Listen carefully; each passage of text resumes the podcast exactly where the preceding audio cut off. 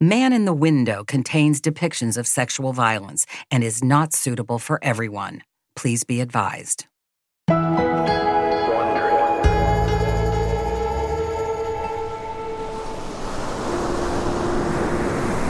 The Santa Barbara coast is a narrow band between ocean and mountain, where small towns hug the coastal highway. Towns like Goleta have a sleepy feeling even today. In the 1980s, it's a tight knit community. The houses here are packed close together, and everybody knows everybody. No, we were just so tight.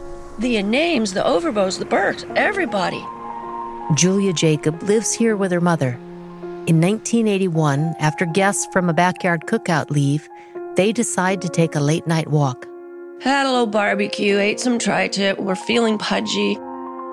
They head out into the dark, out into the area behind their house, where the San Jose Creek cuts through the subdivision. She and her mother cross the timber bridge over the creek and up to an avocado grove. On their way back home, her mom suddenly grabs Julia's arm. And I said, Oh, look at the German Shepherd. And she said, No, look at the creep. Her mom's eyes are fixed upon a man with a large dog. The man has neatly trimmed brown hair and is wearing white shorts and shoes. He was just a big man with big calves, a very clean, neat appearing man. And she said, Oh, he looks like a tennis player. But the man is a stranger. And when he realizes Julia and her mother are watching him, he quickly turns his back to them. I wonder why he's got his back turned, you know, like staring at a ficus shrub. Julia's perplexed but her mother is unsettled. She goes, Something's wrong. I feel it. I sense it. I'm like, Mom, let's just go. Let's get out of here. They hurry home. So the next morning, I got up super, super early, got on my 10 speed, and I rode my bike down to East Beach and back. I came home, and our property was roped off. Yellow crime scene tape stretches across the driveway, and police cars are everywhere. And I just started screaming, Where's my mom? Where's my mom? What happened? Big cop grabbed me and he said, Let's go inside. Your mom's fine. The center of activity is a house across the creek, directly behind the one where they saw the strange man the night before. The sheriff's department won't tell Julia what's happened, but she's determined to find out. And I immediately called uh, Medic 5 and talked to my paramedic friends, and I'm like, what the hell happened? And they said, We can't really tell you right now, but it was a double homicide and it was brutal. Like, again? This is the second double homicide in Julia's neighborhood. Just two years earlier, another couple had been shot to death in their bed. Now, Julia watches in horror as detectives trace a man's footprints from last night's murder scene across the footbridge to Julia's backyard and then over a fence. Beside the footprints are dog tracks and drops of blood.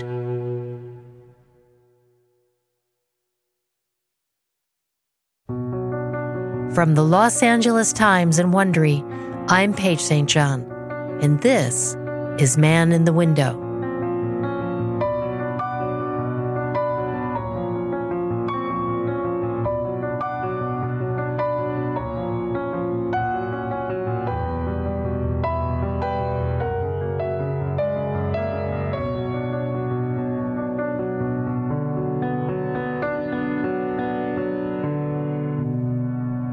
This is episode four Someone Else's Problem. The trail to Goleta and the double murder behind Julia Jacobs' house began two years earlier in 1979. It's a critical moment. Police agencies still aren't taking the violence of rape seriously. Turf wars between departments escalate. As a result, the rapist operates freely and his attacks become even more brutal. The law enforcement breakdowns are so great, unhappy cops resort to secretly leaking tips to detectives. In Contra Costa County, 300 miles north of Santa Barbara, Sheriff's Detective Larry Crompton gets wind of one attack through this grapevine. A officer with Walnut Creek called me and said, uh, "We've been attacked Don't tell anybody I called you, but I think it's your case. It's a 17 year old babysitter. It carries all the hallmarks of the other rapes the same low, gravelly voice, the same warning don't move or I'll cut your throat. But Crompton also notices that this rape is different. She had not been babysitting at that house for two months. So I thought there's no way in the world that he could have set this up. Crompton realizes this is a crime of opportunity. It just happened that he saw her and thought, oh, here we go. To Crompton, that means one thing the East Area rapist is actually stalking someone else. He tries to tell that to Walnut Creek. And they told me, don't need your help. Uh, and I said, no, you don't understand. He's going to hit you again. This is not who he's after. Said, we don't need your help. Get out of our town. We take care of our own. Three weeks later, a 13 year old girl is raped two doors down.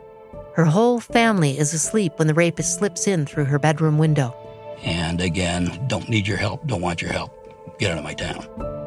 Crompton has seen the rapist become more and more unstable, weeping and cursing between violent assaults, taunting his victims with death, even biting one. It's been five years, from 1974 to 1979, with hundreds of attacks in Visalia, the suburbs of Sacramento, Modesto, Davis, and the Bay. Nine counties across Northern California. 50 women and girls raped or sexually assaulted. Three people dead. Then, just like that, the rapes stop. And that's reason enough for Contra Costa to shut down its task force.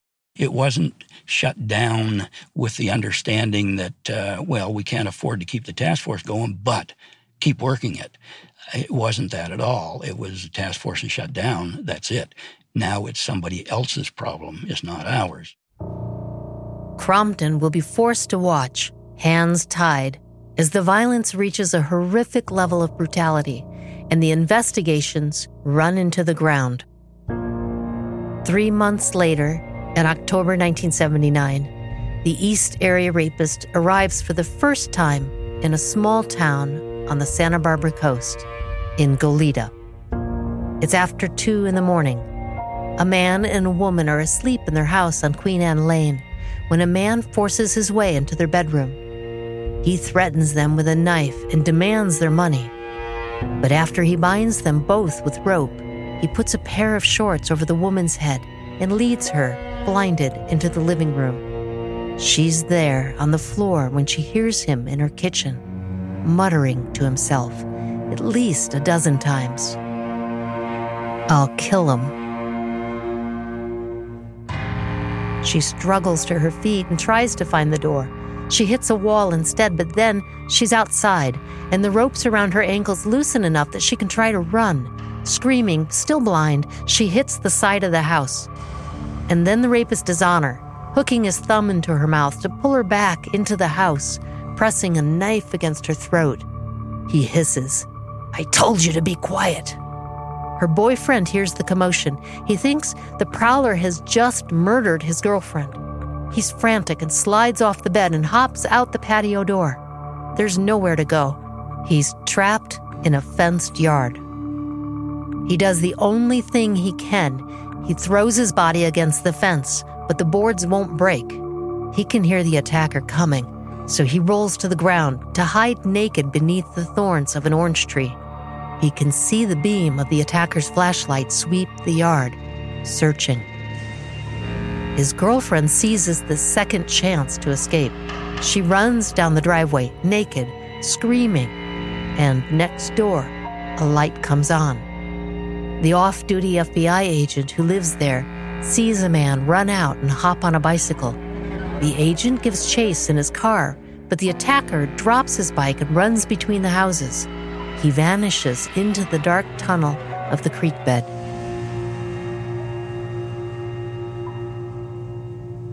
Three months later, and a few blocks away, the naked bodies of Dr. Robert Offerman and his lover, psychologist Deborah Manning, are found by Offerman's son when he comes to mow the lawn. The pair have been shot in the bedroom. Around one of the doctor's wrists is a length of rope. To police, it looks like he broke free, tried to confront his attacker, and was killed. These first deaths get little media attention beyond Santa Barbara, but they ring alarm bells for a few Northern California detectives. They recognize the handiwork of the East Area Rapist. Sacramento detective Jim Bevins tries talking with Santa Barbara about the murder and gets nowhere. Then it's Crompton's turn to try. I'm calling about the double homicide you had down here where the people were tied up. And he said, No, don't know what you're talking about. Uh, no, we haven't had anything like that. It's not their jurisdiction, and there's not much more the detectives can do. But months later, Crompton's at a crime class in San Diego when he spies a deputy from Santa Barbara. Over coffee, Crompton chats him up. I said, uh, You know, I heard you had a double homicide down here. And he said, Oh, yeah, yeah, we had that. And he said, A matter of fact, we had an attempted rape where the people got away just before that. Not one attack, but two? Crompton plays it cool. And I said, What? I said, Why didn't they tell me that? And he said, Well, you got to understand. He said, uh, President Reagan has a ranch down here. They don't want the publicity. Former California Governor Ronald Reagan is at this moment preparing his bid for the White House. The Republican National Convention is just around the corner, and the Reagan Ranch sits in the Santa Ynez Mountains right above Goleta. Goleta is in the national spotlight. News crews have come hoping to see Reagan in his white cowboy hat. Rape and murder don't fit the picture.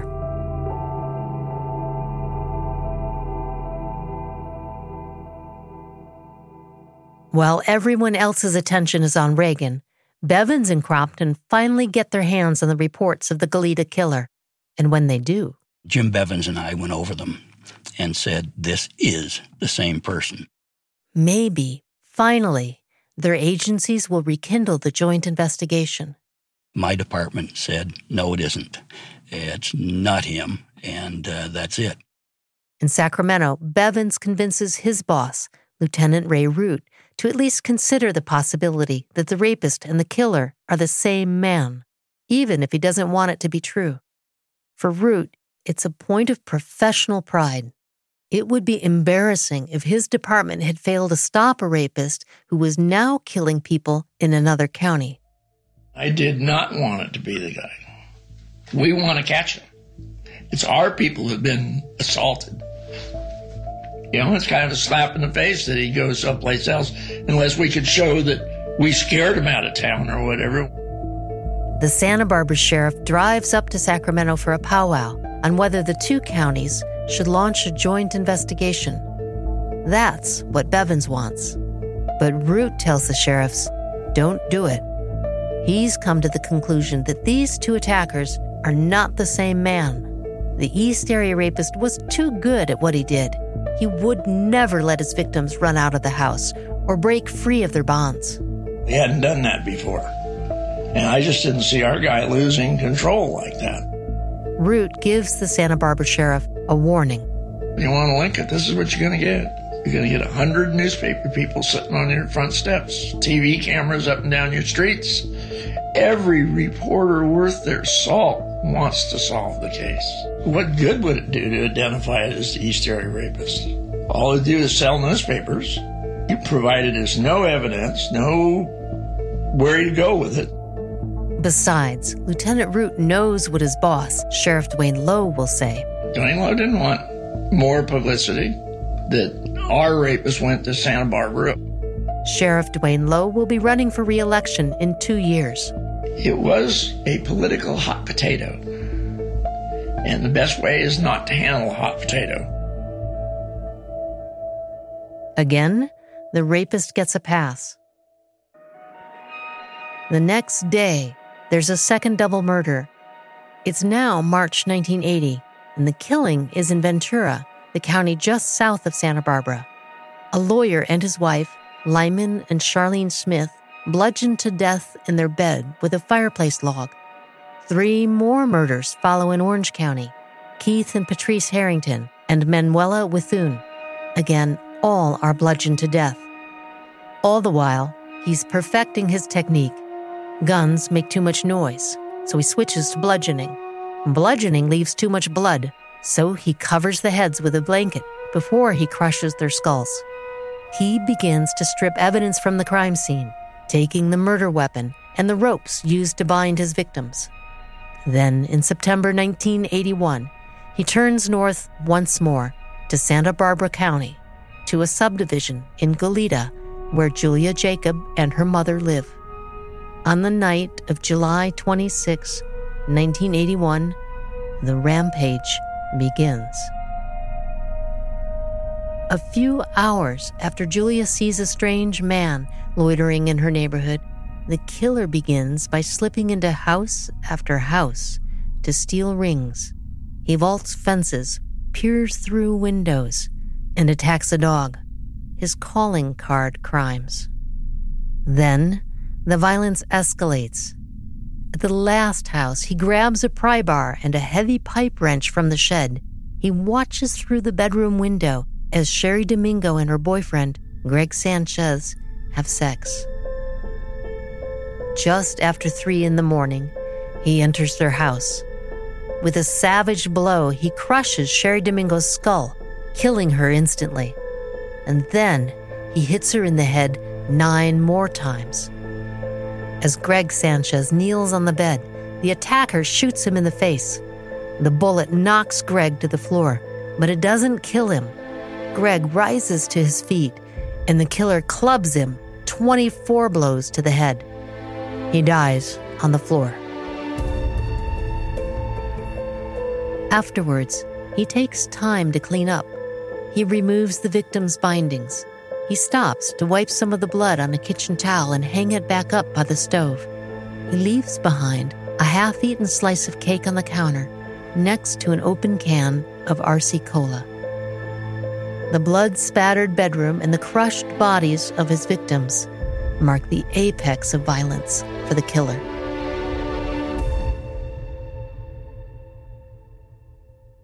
Santa Barbara is a small department.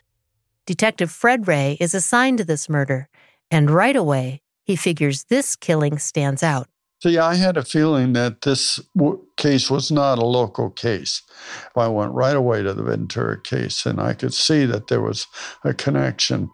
Like Richard Shelby, Jim Bevins, and Larry Crompton before him, he connects this murder to other attacks and realizes there's a serial murderer operating in Southern California.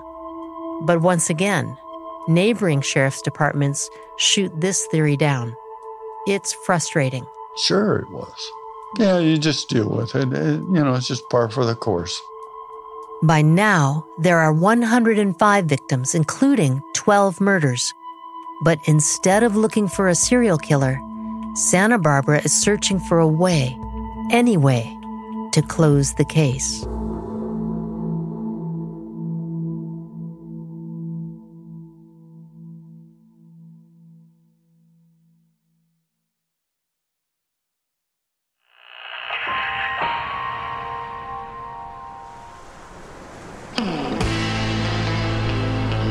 Coastline north of Goleta was wild and undeveloped. Haskell's Beach is a special place, a large sandy cove held sacred by the Chumash Indians who buried their dead here. In the 1980s, it's the summer home to a group of tan surfers who claim the cove as their own. The Haskell's locals, or locos as they call themselves, sleep beneath driftwood lean tos and boil crabs for dinner, spend their days chasing waves and smoking pot. We're all friends that would drink beer and smoke pot and laugh and surf and just enjoy the time around each other. Greg Glasby, one of the originals, says it's friendly, unless the surf's up, and then the beach belongs to the locos. Of course, there was times we got territorial, and sometimes people did get maybe punched or something like that, you know. I don't think anyone got really severely beaten.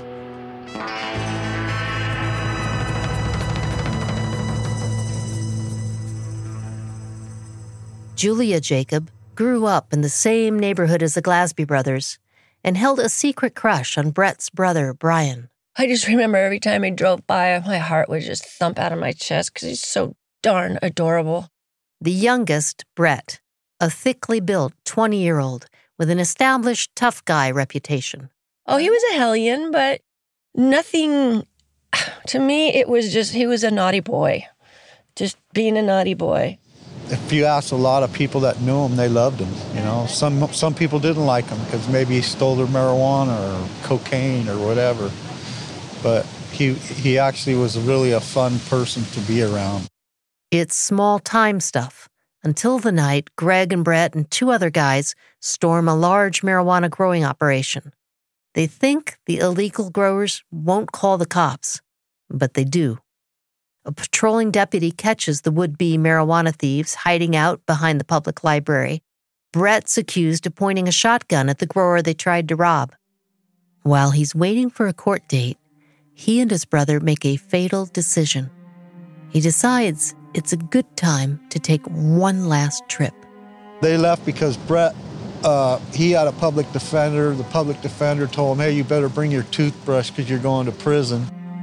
They head south to Mexico in a pistachio green van packed with Brian's surfboard and fishing gear to a tiny, remote village in Michoacan, San Juan de Alima.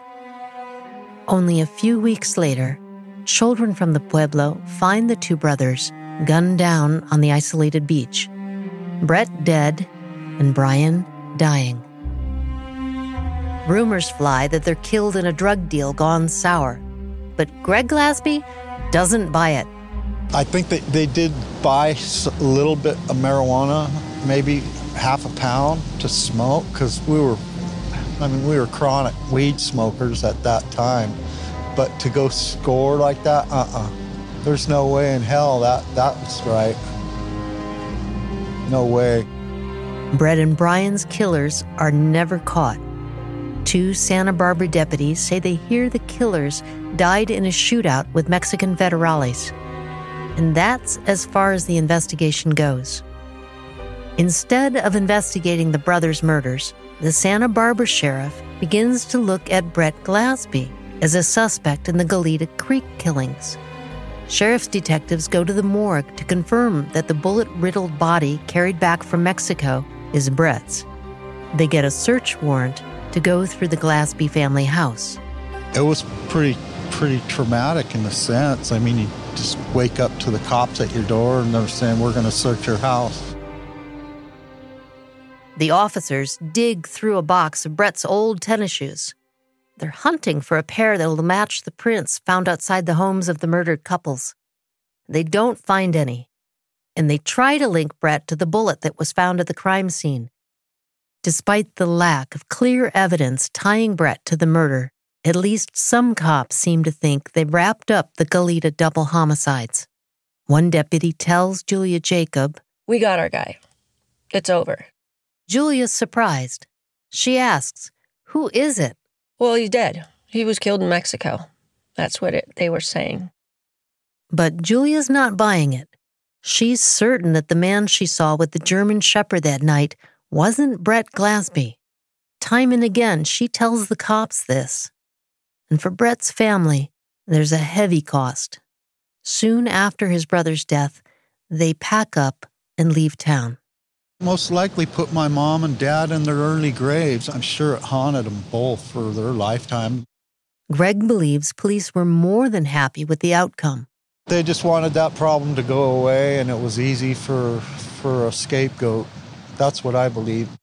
They tried to kiss the case off on Glasby, but nobody would listen to me.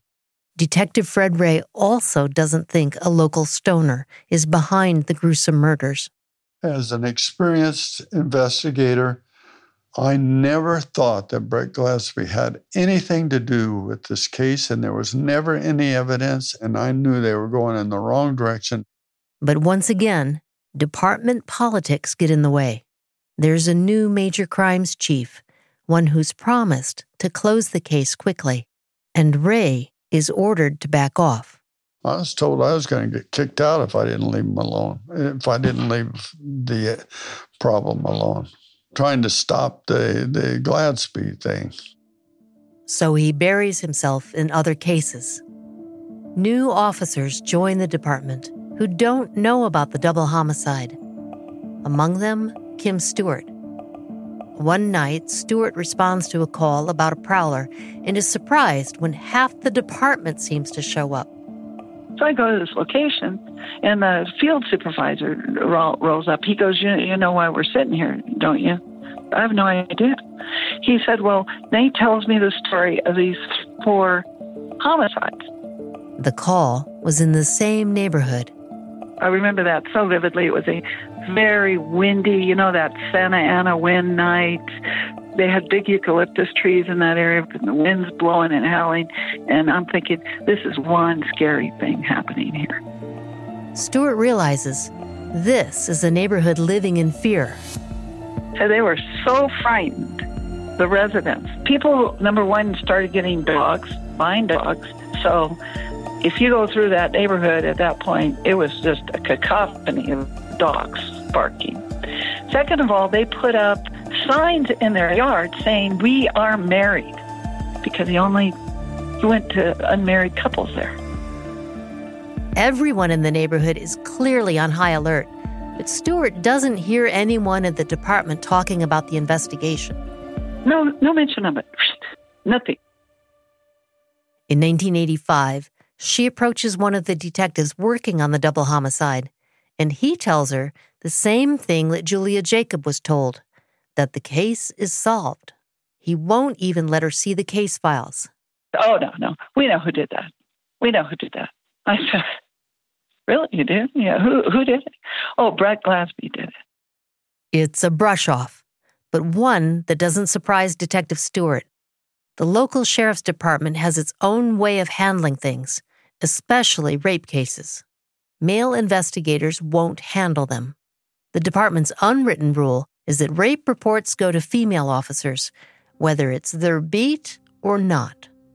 Stewart routinely hears investigators talk dismissively about women who are raped coming home from a bar, like, what do they expect? And the department rarely publicizes rapes you know, don't you think you ought to put something out once in a while? These gals are leaving parties drunk. Oh, no, no, no. We don't do that. She keeps pressing. And I finally got one of the command personnel. He tells her there's an agreement with the local board of realtors that we would never put out that kind of information because it would drive down property value. Property values. And because the department doesn't speak publicly about what went on in the Goleta Creek murders, it will be a long time before anyone outside the department even knows that these murders were not just murders. They were the work of a rapist. And because of that, it will be decades before the killings in Santa Barbara will be connected to all the other cases across California.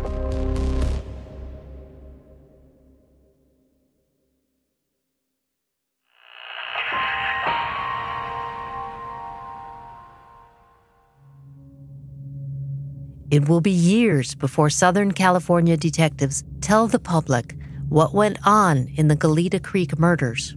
At the time, police are adamant there are no signs of sexual assault, not on Deborah Manning nor on Cheri Domingo. I'm not the least bit surprised to hear, especially in older autopsies.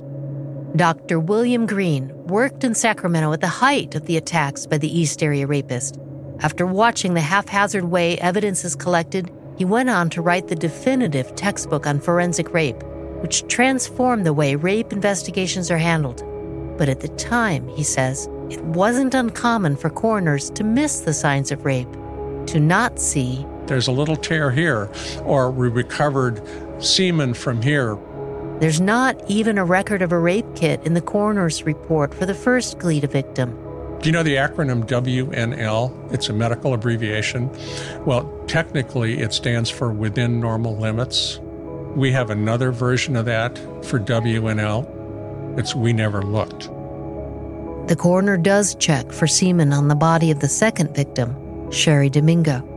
But when they find it, they attribute it to her boyfriend, even though there are signs that there is something else mixed in. In fact, the coroner suggests that the semen found on Domingo is mixed with what he calls non secretor material, semen from someone who doesn't secrete blood antigens, the same uncommon genetic trait as the East Area Rapist. In all these murders, detectives insist publicly there are no signs of sexual assault. Not on Charlene Smith, not on Manuela Witthuhn, not on Patrice Harrington, not on Cheri Domingo or Deborah Manning. And detectives now working on all five cases are united in insisting they're unrelated. The investigators go their own ways, looking at burglars, former business partners, ex lovers. The investigation is at a low point. A few months later, it sinks even lower. In May 1986, an 18 year old woman home alone in Irvine is bound, raped, and murdered. She is the rapist's 13th murder victim in 11 years. Meanwhile, up north, the hunt for the East Area rapist is at a standstill. Sacramento County's task force once consisted of 37 officers. Now, there's only one. The three year statute of limitations on rape has long expired when Lieutenant Root gets a complaint. The evidence room is full. They have to clean house. So we had panties, bras, uh, rape kits from each and every one of those. That's a lot of evidence. Know, sheets, blankets, whatever we might have got DNA spilled on, but still the property uh, evidence said they had too much stuff. Should have taken it home myself, I guess. Root says, throw it away. But there's still the stuff in the crime lab, including the rape kit swabs. And forensic science is about to make it possible to catch a killer who leaves behind only his semen. The first criminal conviction based on DNA won't be until 1987. But Sacramento Sheriff's Lieutenant Ray Root remembers hearing about the scientific advances even before that. We knew of DNA towards the latter part of the series, and the crime lab claimed they didn't have the equipment to test for that kind of thing. Turned out they did, they didn't know how to work it. And then we got that trick of the statute of limitations so Root approves the disposal of the DNA evidence, too. Statute of limitations. What are you going to do about that? Little mistake. the last bit of evidence is in the coroner's office. In 1992, a new coroner brings it up during a middle management meeting. I'm rearranging stuff. I'm out of storage space. I've got this little vial of East Area rapist sperm I'm going to throw away. He mentioned it twice, if not three times. Inspector Richard Shelby is in the room. It's been years since he was actively working on the case, but here it is to pull him back in. This time, he resists. I thought, no, my wife doesn't want that thing in her freezer. I sure as hell don't either, so I just left it. The evidence is tossed. Do over, I would take it and go rent a freezer someplace, find a small one. Somehow I'd do it. Because they could have tested it thin for DNA, they just wouldn't do it. All that remains are some backup rape kits in Contra Costa, sitting forgotten in a dusty warehouse, waiting for the day someone will open the kits, test the DNA, and trace it back to a man in Sacramento County and a woman named Bonnie.